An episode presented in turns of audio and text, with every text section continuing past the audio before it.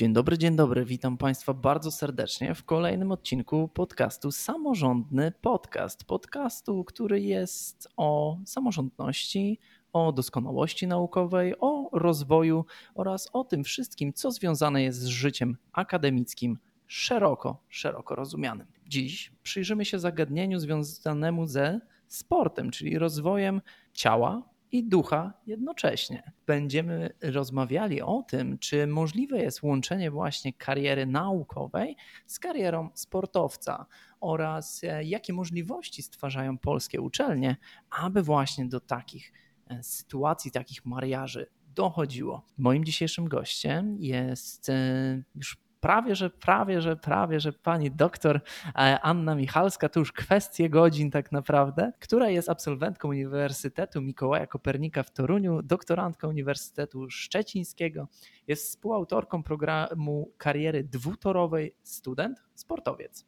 UMK. Zawodowo związany jest ze sportem akademickim od 2015 roku. Jest wiceprezesem Akademickiego Związku Sportowego Organizacji Środowiskowej Województwa Kujawsko-Pomorskiego. Jest także członkiem Rady Sportu przy prezydencie miasta Torunia Prowadzi badania z zakresu historii kultury fizycznej. No i właśnie te obszary badawcze, którymi się interesuje, to kultura fizyczna, historia sportu, aktywność fizyczna dostosowana do specjalnych potrzeb odbiorcy oraz zdrowie i dual career. Tak więc witam Ciebie serdecznie. Dzień dobry Państwu. Życzę, żeby to był cudowny dzień. Pytanie numer jeden czym jest AZS? Te trzy litery, które pewnie większość z nas słyszała, ale myślę, że dobrze, żeby właśnie wprowadzić w temat, trochę uporządkować to pojęcie. AZS, czyli Akademicki Związek Sportowy. Mm, jest to inicjatywa, która działa praktycznie nieprzerwanie od ponad pół wieku. Największe stowarzyszenie sportowe w Polsce. Swój początek miało w Krakowie w 1909 roku, także poważne sprawy. Zrzeszamy ponad 30 tysięcy członków w 200 klubach e, w Polsce, w których e, organizowane są zajęcia, zajęcia fizyczne, zajęcia sportowe w około 2,5 tysiąca mm, sekcji sportowych. Także rzesza ludzi, która jest zainteresowana sportem, która mówi o sporcie, która uprawia sport i która pracuje w tej branży. Zrzeszamy ludzi z pasją, tak bym powiedziała od samego początku. I AZS to nie tylko sport, ale również atmosfera, zabawa i sport. I każdego, kto ten podcast będzie miał przyjemność wysłuchać, zachęcam do udziału w tej inicjatywie. Czyli można powiedzieć, że te trzy literki to nie tylko Akademicki Związek Sportowy, ale też właśnie aktywność, zabawa i sport. Bardzo mi się podoba ta konwencja.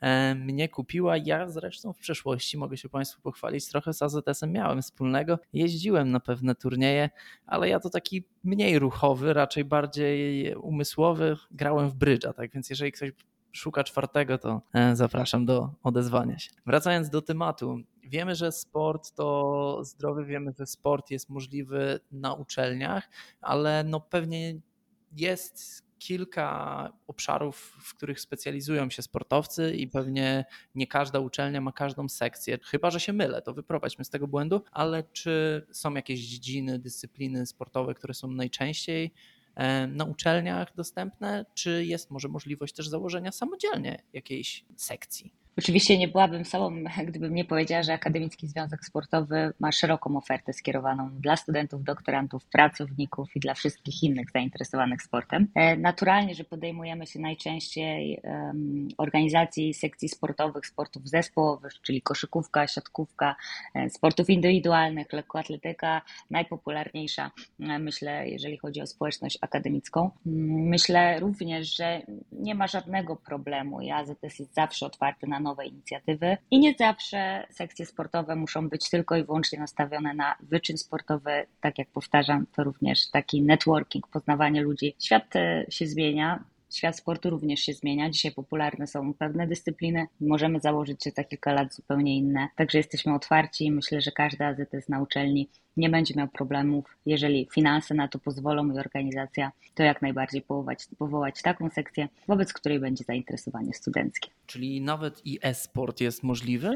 Działania w ramach e-sportu są już podejmowane w Akademickim Związku Sportowym. E, myślę, że zarówno władze, jak i w ogóle ludzie pracujący w sporcie wiedzą, że, że ta branża się zmienia i że trzeba się otwierać. Ja zresztą w swojej przyszłości miałam taką przyjemność przeprowadzić rozmowę z jednym z ówczesnych zawodników e-sportowych. Ona była, e, o ile dobrze pamiętam, opublikowana w ramach Akademickiego Przeglądu Sportowego. I ja wtedy zmierzyłam się z zupełnie czymś nowym. Wywodzę się ze sportu takiego tradycyjnego i porozmawiałam z kimś, kto wytłumaczył mi, że e-sport to nie tylko gra, czy podejmowanie się tak jakby e, no, tej aktywności przy komputerze, ale to są również przygotowania, że, do, że topowi zawodnicy e-sportowi. E, dzisiaj to, to nie są tacy mm, przysłowiowi z tych wszystkich memów, że, e, że są w zasadzie, no, że ze sportem nie mają nic do czynienia, tylko naprawdę gdzieś tam przygotowanie nie tylko merytoryczne, ale i motoryczne jest im potrzebne, także ja chylę czoła i uważam, że trzeba się poddać zmieniającym się trendom. Myślę, że nikt takiego refleksu jak dobry gamer nie ma. Sport ten chyba wymaga właśnie zabójczo wielkiego refleksu. Jak sobie przypomnę moje młodziociane czasy, jak trafiło na jakiegoś poważnego zawodnika, to szybko się, że tak powiem, gra nie podobała. Ale wracając znowu do tematu. Wiemy, że AZS-y stwarzają możliwość uprawiania sportu. Wiemy, że to organizacje, które są przy uniwersytetach, uczelniach i one pełnią rolę takiego konglomeratu, który wspiera sportowców. Ale czy sama uczelnia także wspiera jakoś sportowców? Czy są może jakieś stypendia albo możliwości, e, no właśnie, połączenia trochę tego życia e, naukowego ze sportowym? Powracając może jeszcze do tej struktury AZS-u, która e, dla osób, które dopiero wkraczają w, mm, w społeczność akademicką może nie zawsze być jasna, to podstawową jednostką w AZS-ie są kluby sportowe, czyli to są te małe klubiki po, powoływane na różnych uczelniach, uniwersytetach, politechnikach. Potem szczebel niżej mamy organizacje środowiskowe, jest ich 17 w Polsce i ja między innymi, tak jak, jak tutaj miałam przyjemność wysłuchać, przedstawiałeś mnie, jestem wiceprezesem jednej z nich, a na samym górze mamy zarząd, zarząd główny, e, no i wszelkie twory mm, statutowe. Jeżeli chodzi o uczelnie, ja dzisiaj naprawdę patrzę na sport z, z jakimś tam doświadczeniem swoim sportowym, z doświadczeniem organizacyjnym, aż wreszcie doświadczeniem naukowym. Jestem podbudowana tym, że dzisiaj jest przyjemnie uprawiać sport i dzielić go z, e, ze studiowaniem. E, są różnego rodzaju programy kariery dwutorowej, o których pewnie potem porozmawiamy. Uczelnia daje niesamowitą przestrzeń połączenia tych dwóch bytów tak naprawdę bez, bez konieczności rezygnacji których z nich, one są kompatybilne, da się to wszystko dobrze połączyć. No nie ukrywajmy, że sport generuje koszta, i gdyby nie zabezpieczenie finansowe, którymi objęci są e, studenci sportowcy, czy w ogóle studenci sportowcy, mm, nie tylko z tej przestrzeni akademickiej, to tego sportu by nie było. Dzisiaj mamy taką sytuację, że oprócz stypendiów ministra sportu i turystyki, które y, są przydzielane za wybitne osiągnięcia. Mamy również zabezpieczenie finansowe w ramach uczelni. I są to wszelkiego rodzaju stypendia jego magnificencji rektora, jak również y, jednorazowe nagrody które y, są jakby zabezpieczane, fundusze są zabezpieczane i przekazywane zgodnie z regulaminami, jeżeli dany, dany jeszcze kandydat bądź już student wszystkie mm, wytyczne wobec tych wobec tych regulaminów spełni, to rzeczywiście zostaje objęty pomocą finansową. I wydaje mi się, pozwolę sobie na taką subiektywną ocenę, że ta pomoc i te standardy dzisiaj są już naprawdę bardzo wysokie i dają możliwość łączenia, przyjemnego łączenia sportu z nauką. Mamy dużo, dużo, dużo więcej możliwości.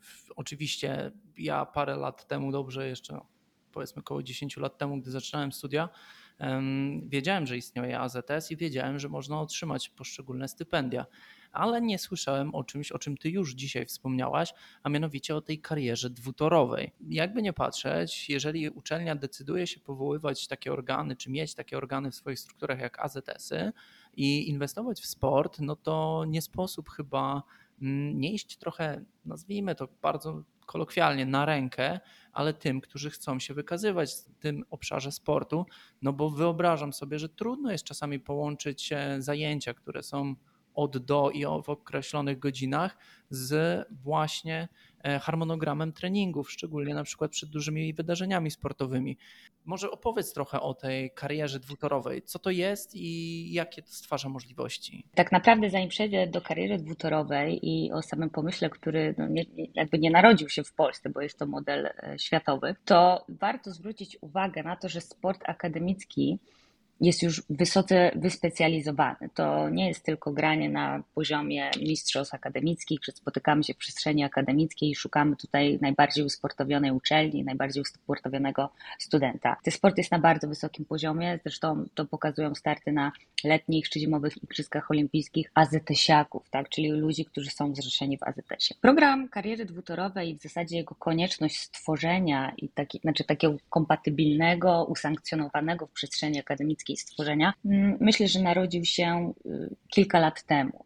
Głównym przyczynkiem wobec tego jest ta wysoka specjalizacja i konieczność zapewnienia sportowcom takiej opieki. Jestem szczęśliwa, bo z jednej strony skończyłam studia będąc aktywnym y, zawodnikiem bez programu kariery dwutorowej, ale spotkałam na swojej drodze takich ludzi, którzy naprawdę rozumieli sport i ja też miałam taką trochę postać bipolarną, jednak bardziej skierowaną w ku nauce, ale ten sport był gdzieś głęboko również we mnie zakorzeniony. Dzisiaj tak naprawdę stworzenie programu kariery dwutorowej, usankcjonowanie go w przestrzeni akademickiej, tak jak jest na Uniwersytecie Mikołaja Kopernika i nie boję się stwierdzić, że to pierwszy tego typu program na uczelni toruńskiej, y, który w perspektywie całej przestrzeni akademickiej w Polsce został stworzony naprawdę bardzo holistycznie. On jest wpisany w regulamin studiów. On żyje w tej przestrzeni akademickiej. On zapewnia tutorów sportowych i tutorów naukowych, czyli takich opiekunów, którzy tego czasami zagubionego studenta, sportowca potrafią poprowadzić tak, żeby ta realizacja zarówno celów sportowych, jak i naukowych była ze sobą możliwa.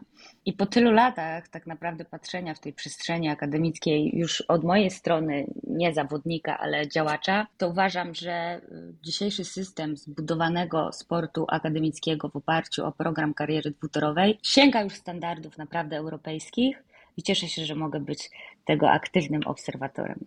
Faktycznie jak pomyślę sobie o tym sporcie akademickim, to przychodzą mi na myśl w pierwszej kolejności Stany Zjednoczone, gdzie chyba ten sport akademicki jest tą bezpośrednią trampoliną do tych wszystkich właśnie już późniejszych karier zawodowych. Przecież mówi się zawsze o tych koledżach, uniwersytetach, ligach uniwersyteckich, które później w draftach tych słynnych są wybierani chociażby w koszykarze.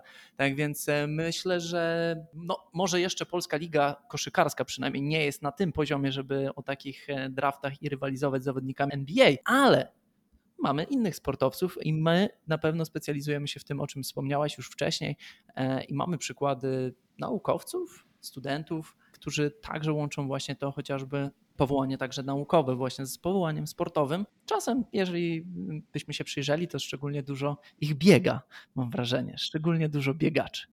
Jak mogę tylko jeszcze tutaj, y, ja w ogóle jestem bardzo podbudowana tym, że dzisiejszy Akademicki Związek Sportowy nie tylko skupia się na tych studentach, sportowcach wysokiej klasy ze sportu kwalifikowanego, ale że szerzymy taką powszechność kultury fizycznej i tego, że po prostu warto się ruszać.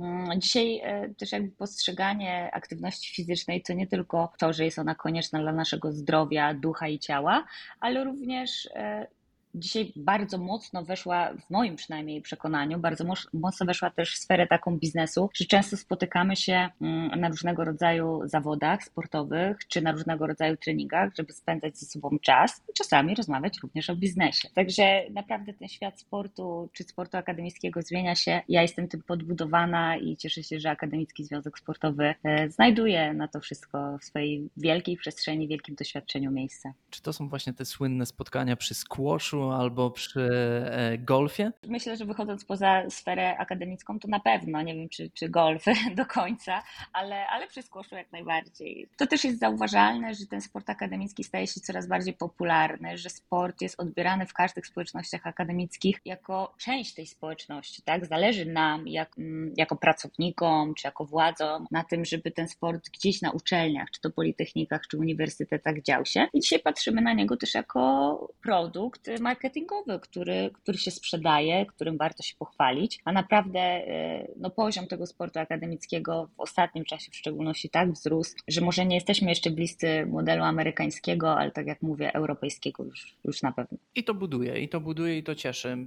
Czy mogę tak, żebyś trochę podsumowała to, bo padło bardzo dużo pozytywów dotyczących tego, dlaczego warto tak naprawdę uprawiać sport, ale tak, żebyś podsumowała mi, jakie korzyści niesie jednoczesne studiowanie i uprawianie właśnie sportu, czyli de facto należenie do AZS-ów. Mm, czysto pochylam się nad tym zagadnieniem i chyba coś, co przychodzi mi od razu na myśl, co będzie najbardziej transparentne, to to jest transfer kompetencji tak naprawdę y, z boku możemy sobie spojrzeć, że osoba uprawiająca aktywnie sport no na poziomie kwalifikowanym, czyli wyczynowym, to jest, to jest to osoba bardzo sumienna, bardzo y, zdyscyplinowana, ta, która zna y, miejsce, do którego idzie, bo ten cel jest ściśle określony. I też to jest ta osoba, która no, musi być odporna na stres, bo sport to nie zawsze medale, które zawisną nam na, na szyi, ale też często porażka, bo to ona jest wpisana w sukces. I jak patrzę na to wszystko, to to jest znakomity transfer kompetencji, które można zdobyć na przestrzeni studiowania i który przeniesie się no, w zasadzie już na drogę y, zawodową sportowcy, studenci to są osoby, które mają no, niebywałe kompetencje, tak jak mówię, nie tylko stresowe, sumienne. Myślę, że z czystym sumieniem mogę powiedzieć, że będą y, bardzo dobrymi pracownikami, bo mają zupełnie inne patrzenie na świat i też często musieli być e, przez całe życie no w zasadzie dobrze zorganizowani, e, a dzisiaj ta organizacja czasu pracy nawet e, no jest naprawdę bardzo istotna i wiemy, że przykłada się często mm, na sukces, czy to jednostki, czy całej firmy, w której dana jednostka pracuje. Także wydaje mi się, że możli, możliwość realizacji i takiego przyjemnego i możliwego łączenia zarówno swojej kariery sportowej z karierą naukową, myśli tutaj studiowania, mm, jest nieodłącznym elementem budowania swojego wizerunku i że tak naprawdę możemy znaleźć e, w tym połączeniu, w tej bipolarności tylko i wyłącznie same plusy, które koniec końców budują końcowy produkt, jakim jest dorosły człowiek, który wchodzi po studiach, po swojej karierze na rynek pracy. Jest on gotowy tak naprawdę na wszystko, także widzę udział w programie kariery dwutorowej nie tylko zasadny w danym momencie, czyli w okresie pięciu lat studiowania, ale i w całej perspektywie, że możliwość wzięcia w tym udziału daje, daje szansę na zbudowanie najlepszej wersji siebie. To, że regularność, sport i praca jakakolwiek tak naprawdę, niezależnie czy to jest praca sportowa, taka mięśniowa, ale też i właśnie regularność nawet intelektualna czy, czy, nawet, czy zawodowa, no z pewnością kształtuje nas jako ludzi i o tym też między innymi rozmawiamy w innych podcastach, ale nie wybiegam za mocno w przyszłość, bo o nie wszystkich jeszcze mogę mówić, ale na pewno Państwo usłyszycie. Co najważniejsze dla nas, e, myślę, że tutaj jest ta lekcja, płynie z tego, co, co, co mówisz, Aniu, że e, warto po prostu spróbować i warto zobaczyć, czy, czy nadajemy się do tego. No i może to jest dobre pytanie, właśnie takie, żeby zapytać Ciebie, jak zapisać się do AZS. Czy to jest proste, trudne? Kto może być w AZS, żeby reprezentować właśnie swoje alma mater, swoją uczelnię? I to jest ciekawe od samego początku, jak zadajesz mi to pytanie kto może reprezentować bar barwy.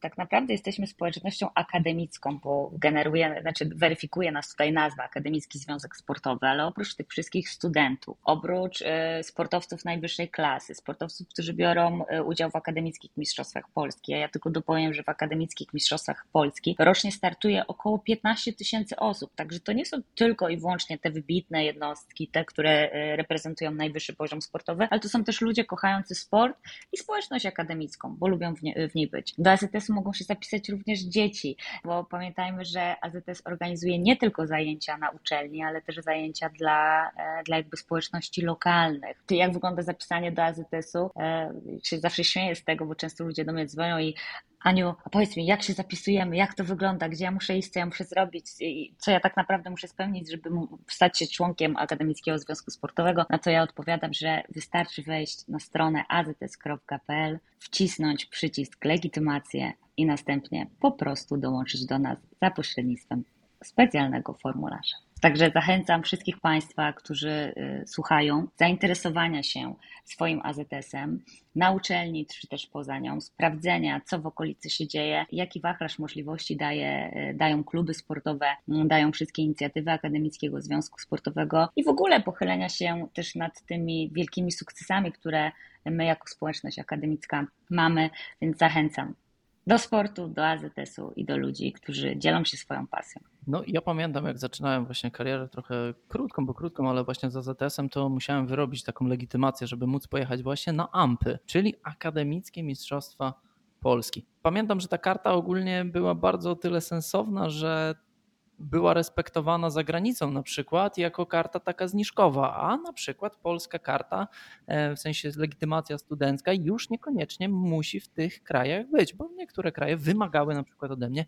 przetłumaczenia, a ona jest taka uniwersalna e, i, i respektują ją także inne kraje. Tak więc e, może warto za, zastanowić się, jeśli dobrze pamiętam, jest tam też ubezpieczenie w tym wyliczone i tak dalej, i tak dalej. Tak więc.